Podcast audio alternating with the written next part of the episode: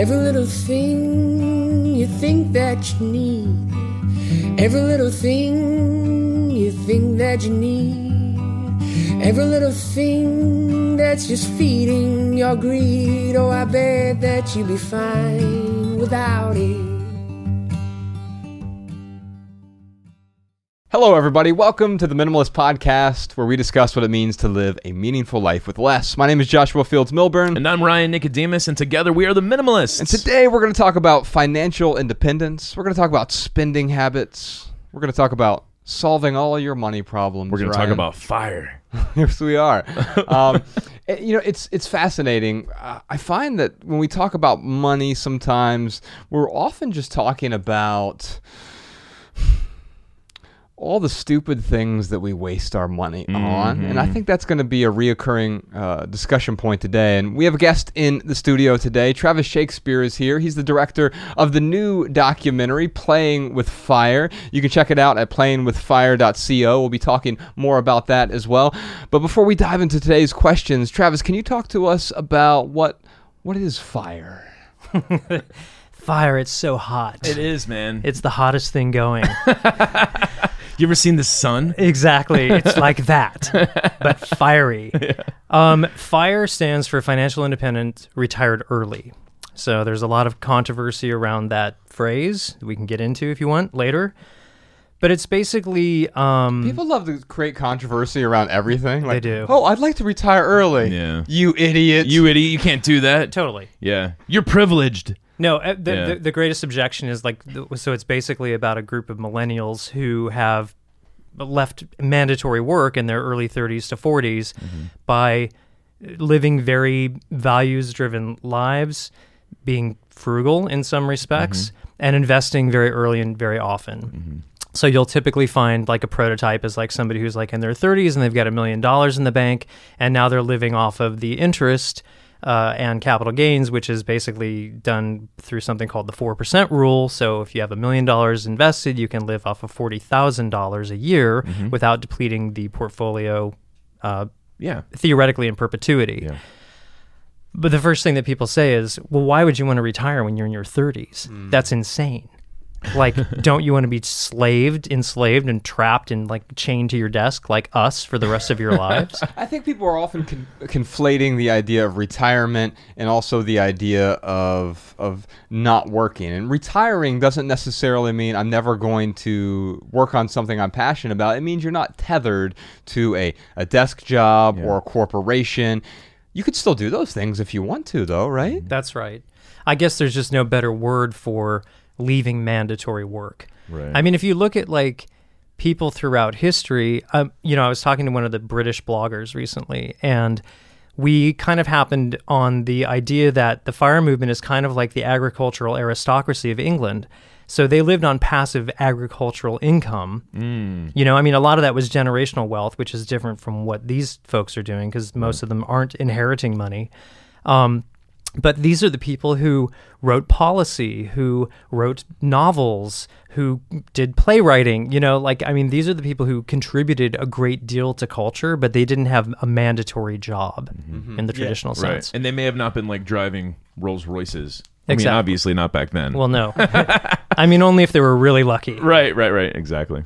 All right, well, let's go ahead and dive into some questions today. Our first question is from Melissa in Delaware. I am in uh, quite a bit of debt, living paycheck to paycheck and using pretty much all of your pay for rent and bills. How do you necessarily get out of debt when you're living this way? And for years, I've always put it off and said, okay, well, one day I'm going to make a lot more money and that's when I'll be able to pay off debt. And I found that I've just been saying that for so many years that I don't know how many more years I will be saying that because I've been living paycheck to paycheck for a long time and I can't quite get out of this cycle. So, what is the best way to get out of debt when you're not making enough money to pay the debt off and you're only making enough money to make ends meet?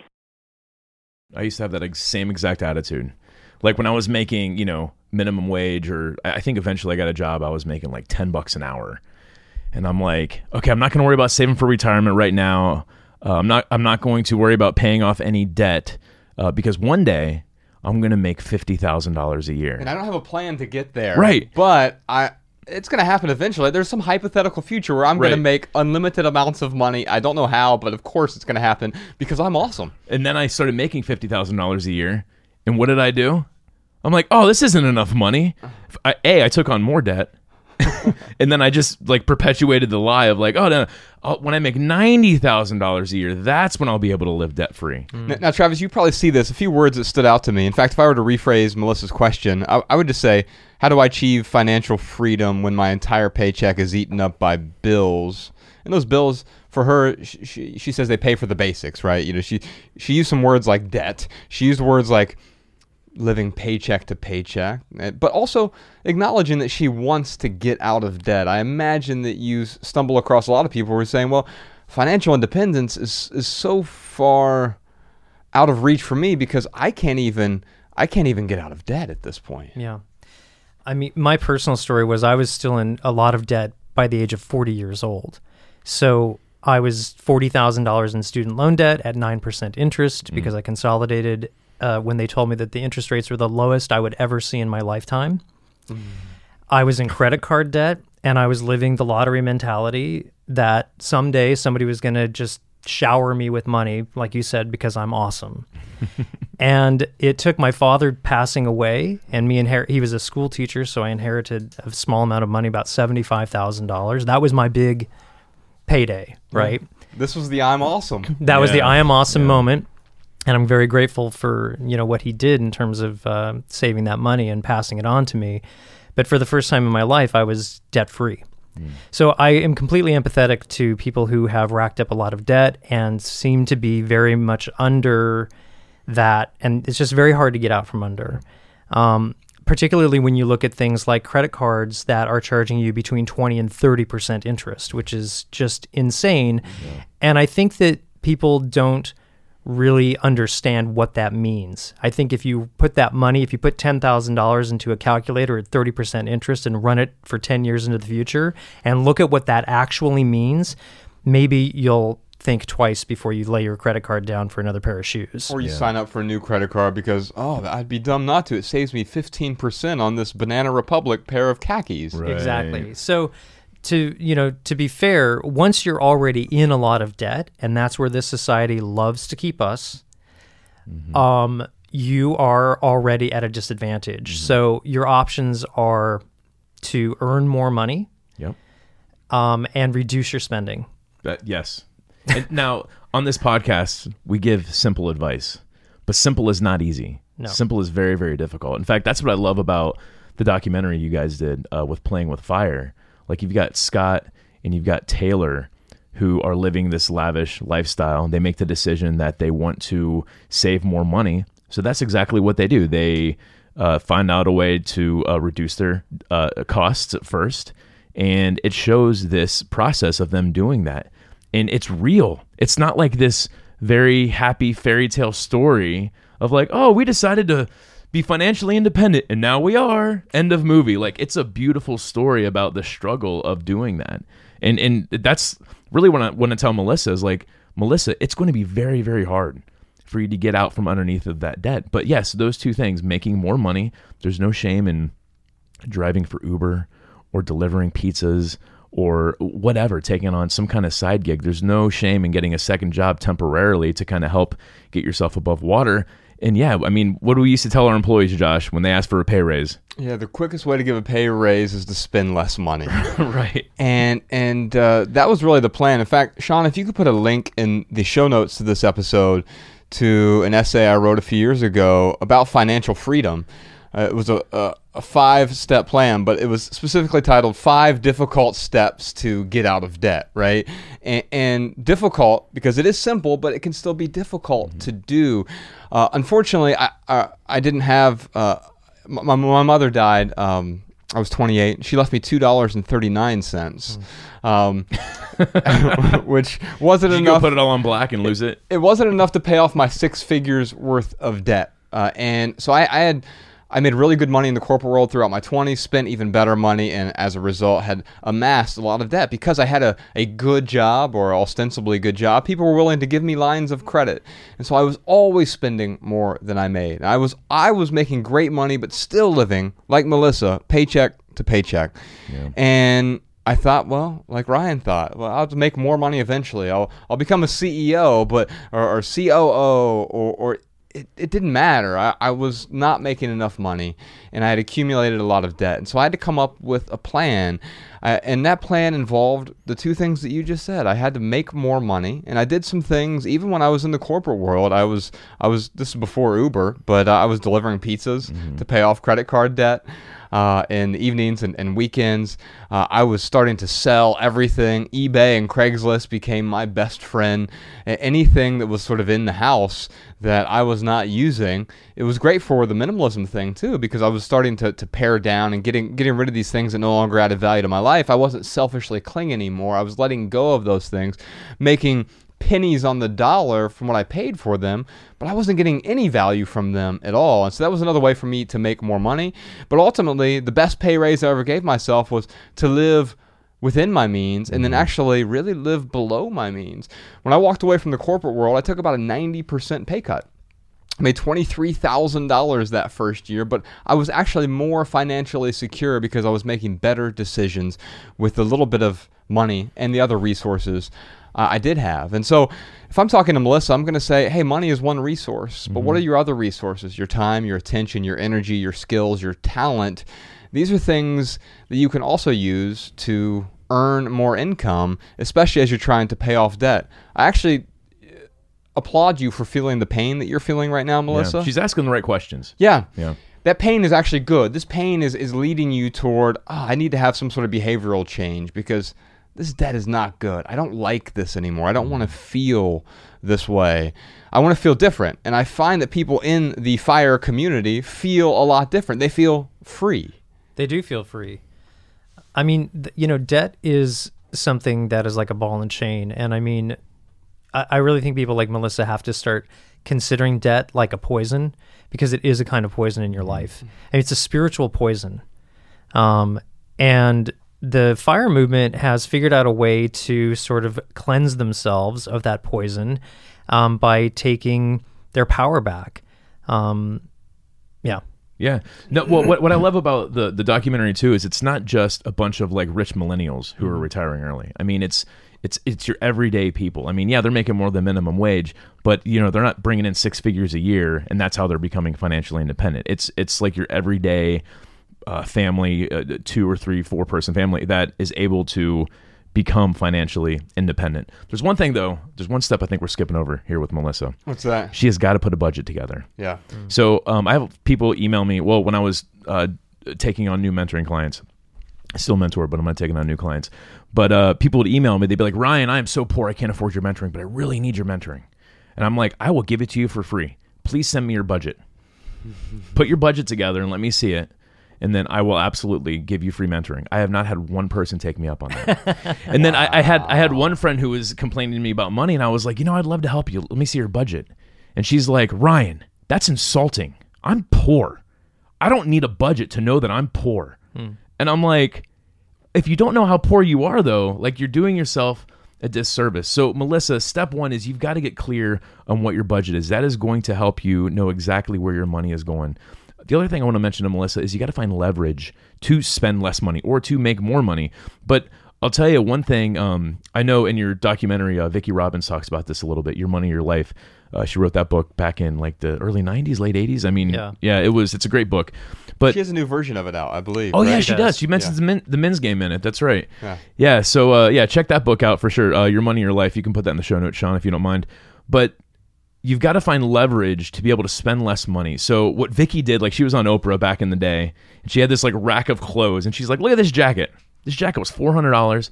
It was on sale for a hundred. You were stupid not to buy it. Mm-hmm. But this hundred dollar jacket, if you're making eight bucks an hour, I mean, you're working a day and a half. You're giving up, you know, 10 hours of your time or 12 hours of your time to buy this jacket. So, Melissa, with every purchase that you make, like you've got to be able to look at that cup of coffee and say, oh man, this is $4 of my time. And if, if you're making a minimum wage in Delaware, that's like $8.75. And after taxes, that's like $8.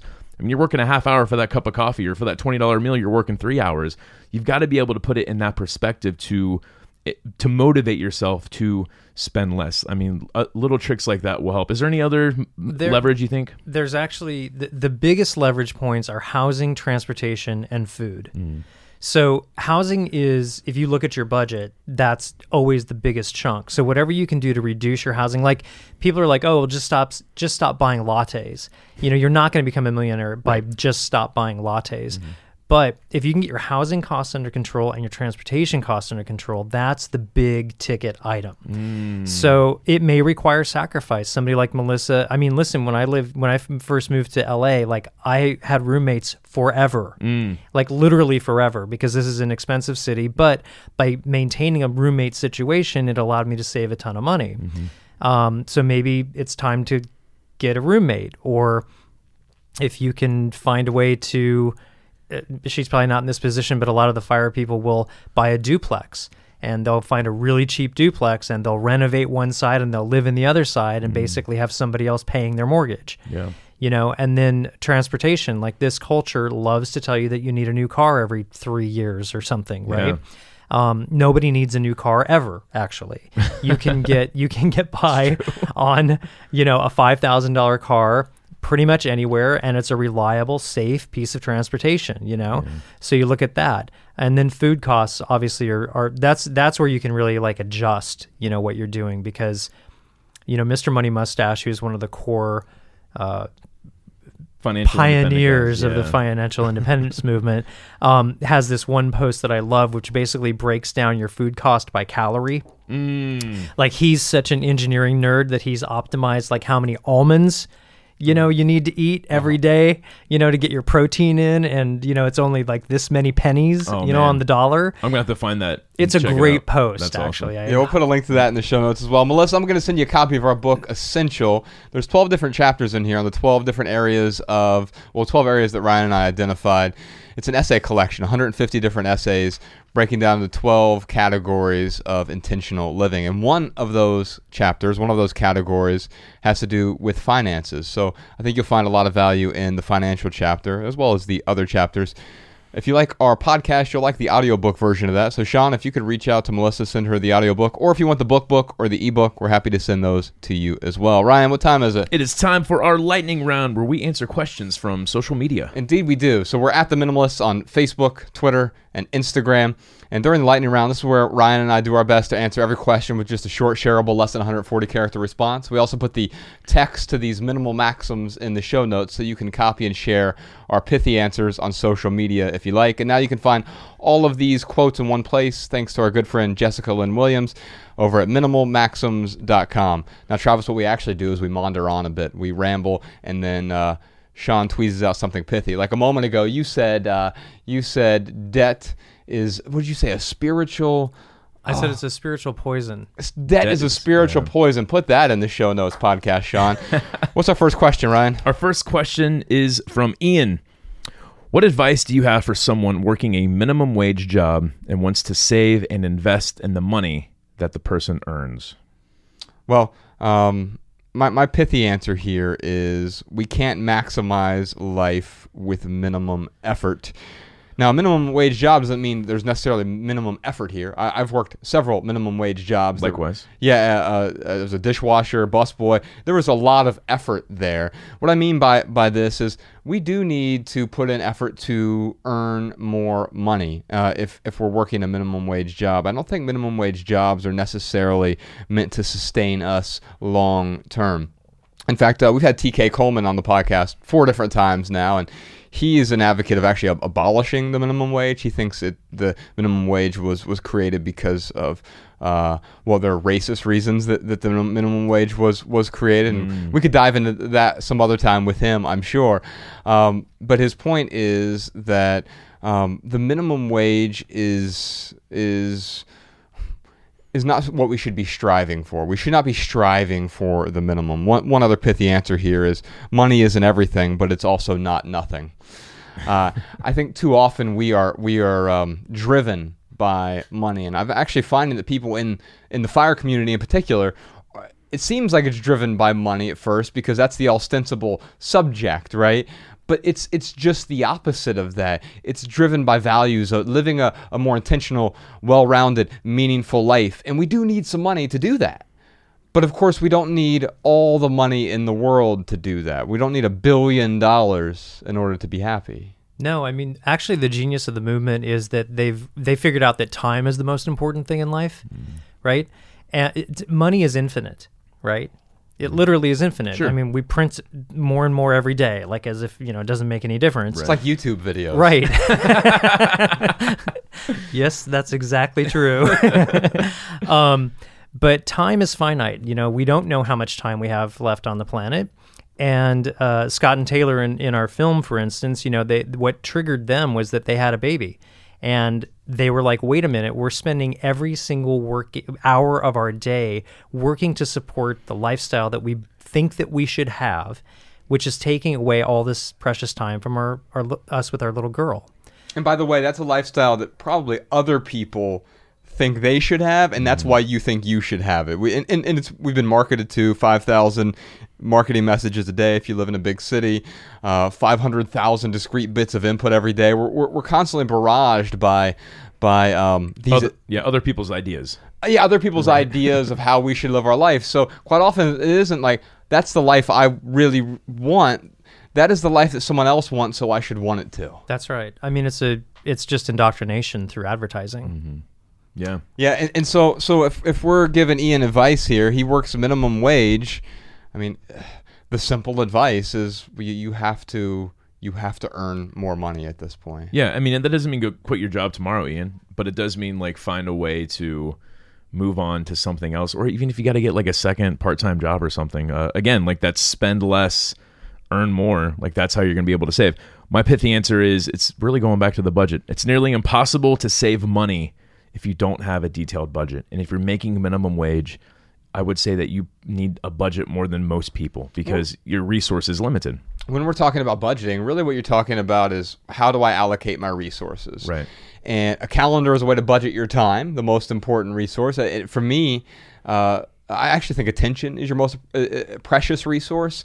Uh, uh, that's a it's sort of a subset of time in a way, right? It's like because we all have the same amount of time in a day. We have 24 hours. How we spend it, our attention, what energy we give to these things, is really how I'm budgeting my time.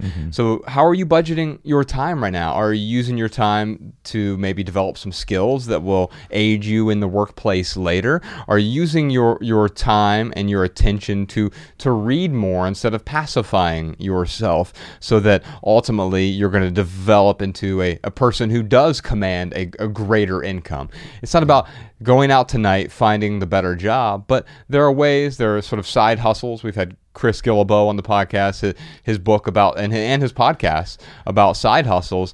These are people who aren't trying to earn a full time living, but setting up intentional side hustles to earn additional income so that you can be more financially independent. Yeah, like if you can make a hundred or two hundred bucks extra a month, I mean that goes a long way. Um, and the budget also, it's not a, it's not this magic bullet answer. It's not like, oh, now you have a budget, and now everything, everything's fine. That's just like the first step to this very, very difficult process. It's about noticing. Yeah, absolutely. And Sean, please put a link to EveryDollar. I mean, that's the budgeting app that Mariah and I use. We've got an account that we share.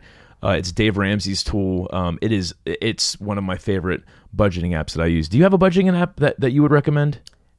I Anything? just use a spreadsheet. Yeah. I actually just use a pencil and paper. Yeah, so uh, so that's what Mariah and I used to do, and the spreadsheet it does work. Um, every dollar I like it just because you can kind of it's just a little bit. But for me, um, it's a little just a little bit better than a spreadsheet. But for some people, the spreadsheet might work better. Whatever it is, just get a budget. I think that the apps are kind of useful because they gamify Yeah, the whole thing, which I think is actually very useful because you're tricking your brain into a dopamine hit. Mm-hmm. Like one of the things that I loved when I was early on in my path to financial independence was every time I put a dollar in the bank, I got like a little dopamine hit. And it Mm. actually became sort of addictive. I was like, oh, wow, I'm up to 10 bucks. I'm up to a thousand dollars. And you know, but when you hit 10,000, you're like, whoa, yeah. like I'm killing it right now. You know, it's a very exciting feeling. I have Totally one agree. suggestion based on what you were saying about time and attention, um, which is education. Um, you know, it's very easy to say to somebody who has a minimum wage, go out and, and get another job. I mean, these people are killing themselves. Let's face it. Like, Right. you know, if you're riding the bus and like making I don't even know what the minimum wage average on average is now. It's like twelve bucks an hour or No, something. I, oh, the Eight? average. I don't know the average. I know federal minimum wage is like seven fifty. I mean, Seven fifty. That's federal. We live in California, so we're a little better off. right. Yeah. But um but it's still really really tough. Now if instead of if you could take a chunk of your time and try to educate yourself into another skill. You know like if you're working at McDonald's and getting another job is an option but instead of taking that time to get another job you spend 6 months learning how to become a welder. Or something that's a tangible skill or coding or whatever it is that you can then make the leap. Um, i think that that to me would be a long-term solution to to the short-term problem of being stuck as working poor basically. Yeah. I totally agree. Like, yeah, just saying get a second job that is easier said than done. And one thing I would add to that is don't confuse schooling with education. There are many ways to to gain education without going for you know the proper four year degree. In fact, many four year degrees do not yield.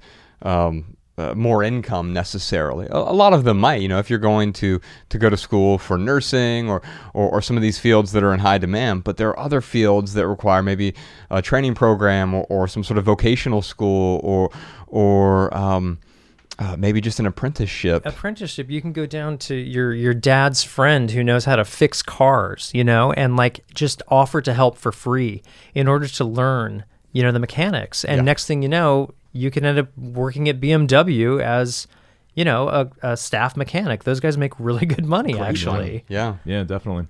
Prima writes, why would someone need to be financially independent if they're a minimalist? And what is the first baby step to start the journey toward financial independence? Well, my short answer here is money won't solve all your problems, but it will solve your money problems.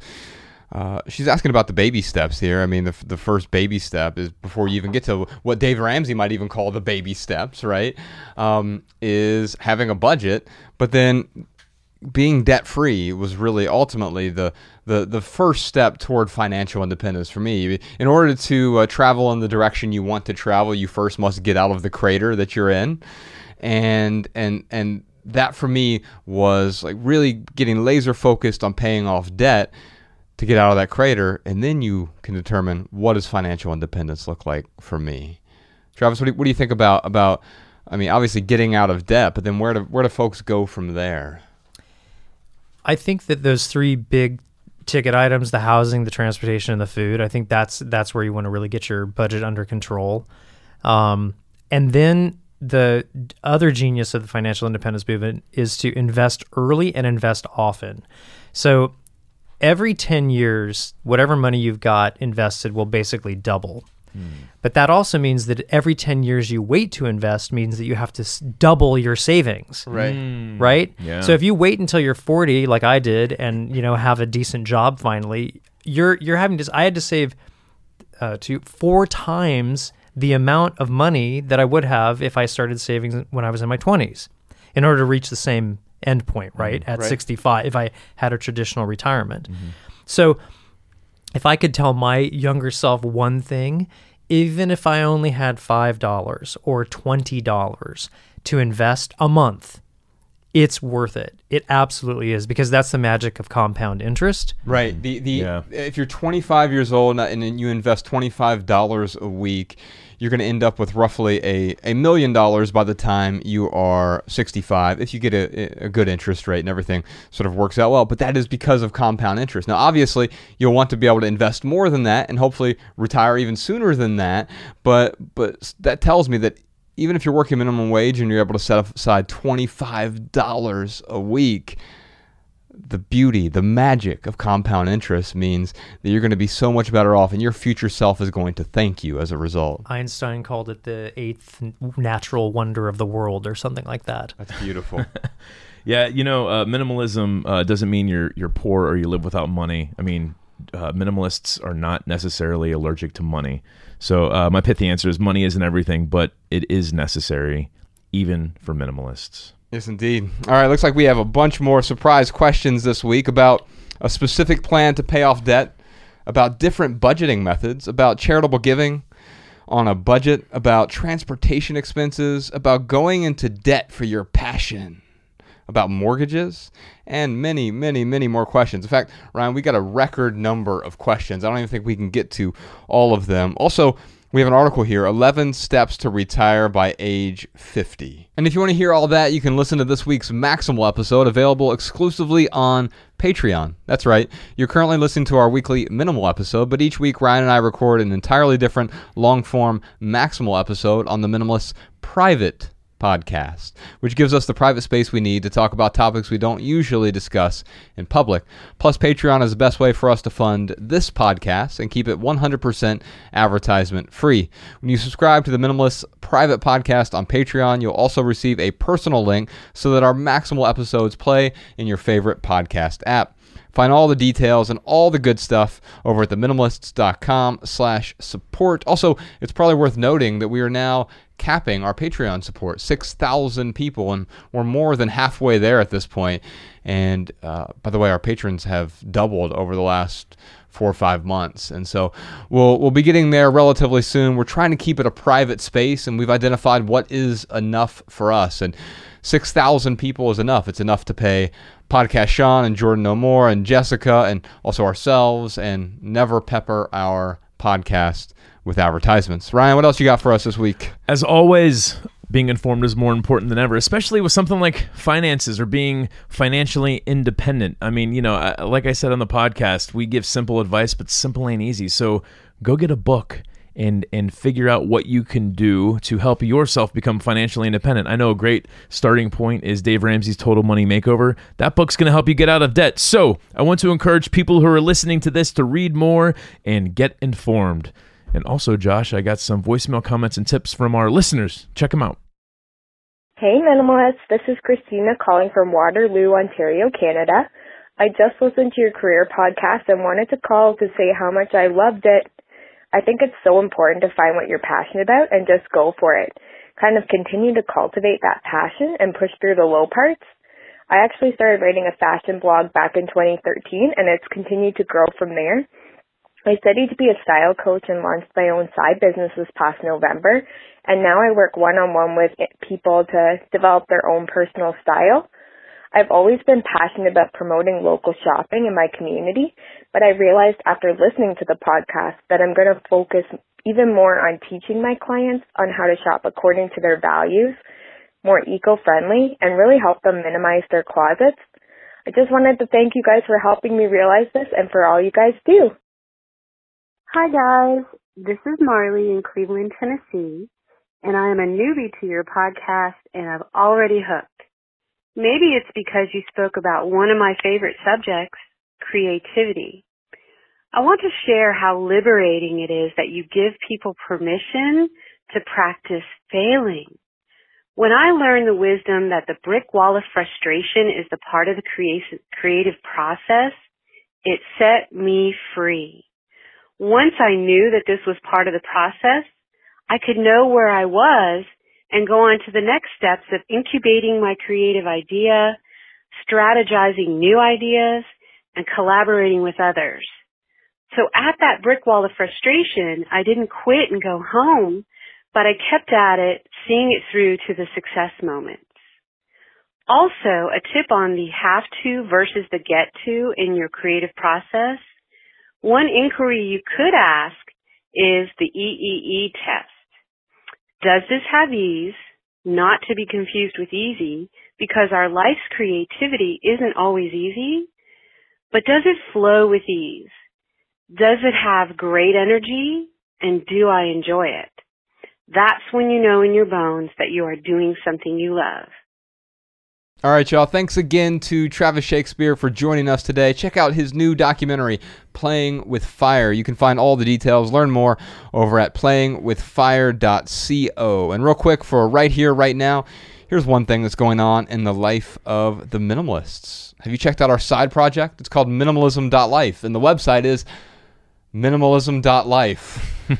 uh, yes, apparently that is an extension.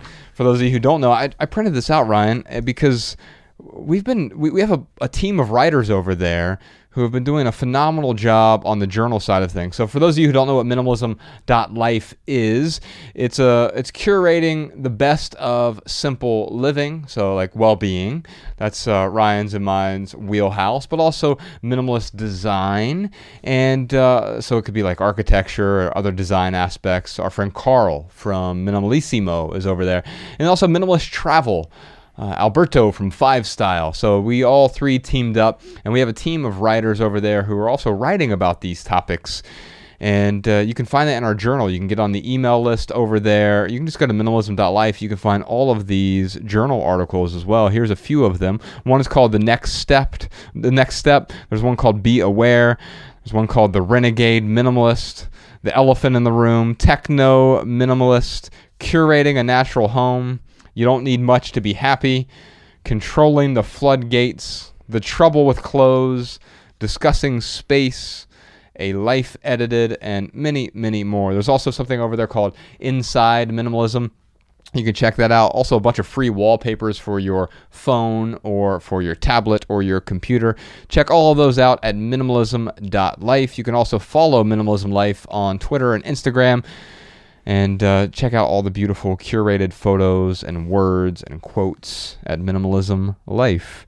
And new stuff comes out each week. If you have a question, comment, or minimalism tip for our podcast, leave us a voicemail 406 219 7839 or send a voice memo to podcast at theminimalists.com. You can comment on this episode at youtube.com slash the minimalists. If you want our show notes in your inbox, sign up for our email list over at theminimalists.com. You'll also receive our simple Sunday emails each week. For our added value this week, let's listen to Noah Gundersen's new song. It's called Robin Williams, which perfectly illustrates the the sort of ephemerality, but also what, what I think of as like the simultaneous seriousness and absurdity of life. Um, and, and Robin Williams perfectly as a human being encompassed that. I thought about this because we did that episode with with uh, Jamie Kilstein recently, and he was good friends with with Robin Williams. And life is simultaneously serious. There are things that are serious we have to take seriously, mm-hmm. but also a lot of life is absurd.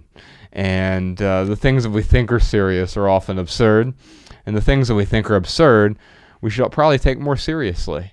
And I think a lot of that episode today, the episode today was about that, especially the, the Patreon episode that we recorded with uh, with Travis. We we got into some of these things that uh, we could probably better spend our money on uh, a more serious approach to to our money. Anyway, here is Robin Williams, the, the new song Robin Williams from Noah Gundersen's new album Lover.